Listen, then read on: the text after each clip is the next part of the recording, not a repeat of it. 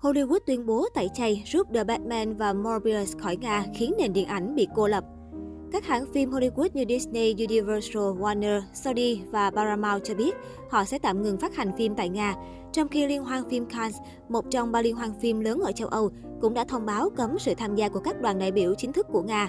Ngày 2 tháng 3, theo giờ Bắc Kinh, cuộc xung đột kéo dài nhiều ngày giữa Nga và Ukraine đã khiến các công ty điện ảnh Hollywood và các liên hoan phim lớn đứng vào hàng ngũ trừng phạt Nga. Disney là đơn vị đầu tiên công bố quyết định này. Do cuộc khủng hoảng nhân đạo bi thảm gây ra bởi cuộc xâm lược vô cớ của Nga và Ukraine, Disney sẽ tạm ngừng phát hành các bộ phim tại Nga, bao gồm cả bộ phim hoạt hình sắp tới là Gấu đỏ biến hình, để điều chỉnh các quyết định kinh doanh trong tương lai. Disney cho biết thêm, đồng thời với quy mô của cuộc khủng hoảng người tị nạn đang diễn ra, chúng tôi đang tìm cách hợp tác với các tổ chức phi chính phủ để cung cấp hỗ trợ khẩn cấp và nhân đạo khác cho người tị nạn. Chỉ vài giờ sau, Warner Bros và Sony Pictures nhanh chóng làm theo bằng cách đình chỉ phát hành phim tại các rạp ở Nga. Paramount Pictures đã công bố tin này vào sáng thứ Ba vừa qua. Vào ngày 1 tháng 3 giờ địa phương Hoa Kỳ, Universal đã thông báo rằng họ sẽ hủy tất cả các bộ phim của công ty ở Nga. Người phát ngôn của Universal cho biết, xét đến cuộc khủng hoảng nhân đạo đang diễn ra ở Ukraine, Universal Pictures đang tạm dừng tất cả các bộ phim tại các rạp của Nga. Theo kế hoạch phát hành ban đầu, Universal Pictures sẽ phát hành bộ phim hoạt hình The Best Guy, tên tiếng Việt Những kẻ xấu xa tại Nga vào ngày 24 tháng 3 tới đây, và bộ phim hành động Ambulance, xe cấp cứu của đạo diễn Michael Bay sẽ được phát hành vào ngày 7 tháng 3. Universal là hãng phim mới nhất của Hollywood thông báo tạm hoãn phát hành phim tại Nga sau khi Disney, Warner Bros, Sony Pictures và Paramount Pictures đều tuyên bố tạm ngừng chiếu phim tại Nga. Đối với các hãng phim Hollywood này, thiệt hại lớn nhất có lẽ là Warner Bros. Hãng đã đình chỉ các phim bao gồm phim siêu anh hùng The Batman với sự tham gia của Robert Pattinson và Zoe Kravitz, The Batman. Những bộ phim đáng chú ý khác bao gồm Sonic the Hedgehog 2 của Paramount Pictures và bộ phim chống siêu anh hùng Morbius của Jared Leto.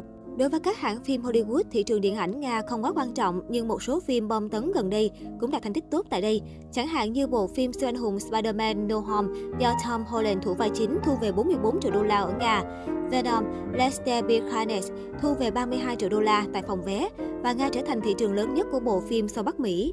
Hai bộ phim Hollywood đang chiếu tại rạp là Uncharted Thợ săn cổ vật và Death on the Dean, Án mạng trên sông Nin đã lần lượt thu về 9 triệu đô la Mỹ và 6,7 triệu đô la Mỹ tại Nga. Theo nguồn tin từ The Hollywood Reporter, lý do hãng phim Hollywood thông báo ngừng chiếu phim của họ ở Nga cũng liên quan đến lệnh cấm của châu Âu và Mỹ đối với việc Nga sử dụng hệ thống dàn xếp quốc tế của Hiệp hội Viễn thông Tài chính Liên ngân hàng toàn cầu SWIFT. Mà không có sự hỗ trợ của hệ thống này thì không có cách nào để các công ty điện ảnh này chuyển số tiền họ kiếm được từ thị trường Nga trở lại Hoa Kỳ. Ngoài hãng phim Hollywood, Liên hoan phim Cannes cũng đã chính thức có lập trường, thông báo cấm các đoàn đại biểu chính thức của Nga tham gia Liên hoan phim Cannes và không chấp nhận bất kỳ ai có liên hệ với chính phủ Nga. Mặc dù Liên hoan phim Cannes không cấm các nhà điện ảnh Nga tham dự, nhưng vẫn chưa cho biết rõ liệu có phim Nga được chọn tham dự Liên hoan phim năm nay hay không. Trước thềm Liên hoan phim Cannes, Viện phim châu Âu đã chính thức tuyên bố loại Nga khỏi giải thưởng điện ảnh châu Âu.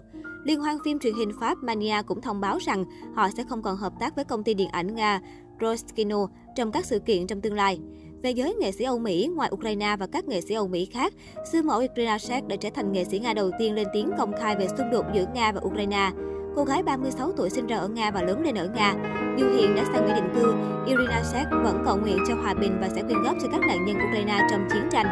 Cô ấy nói trong một tuyên bố không để xảy ra chiến tranh, tôi sẽ quyên góp cho UNICEF và Hội chữ thập đỏ Ukraine và cầu nguyện cho hòa bình.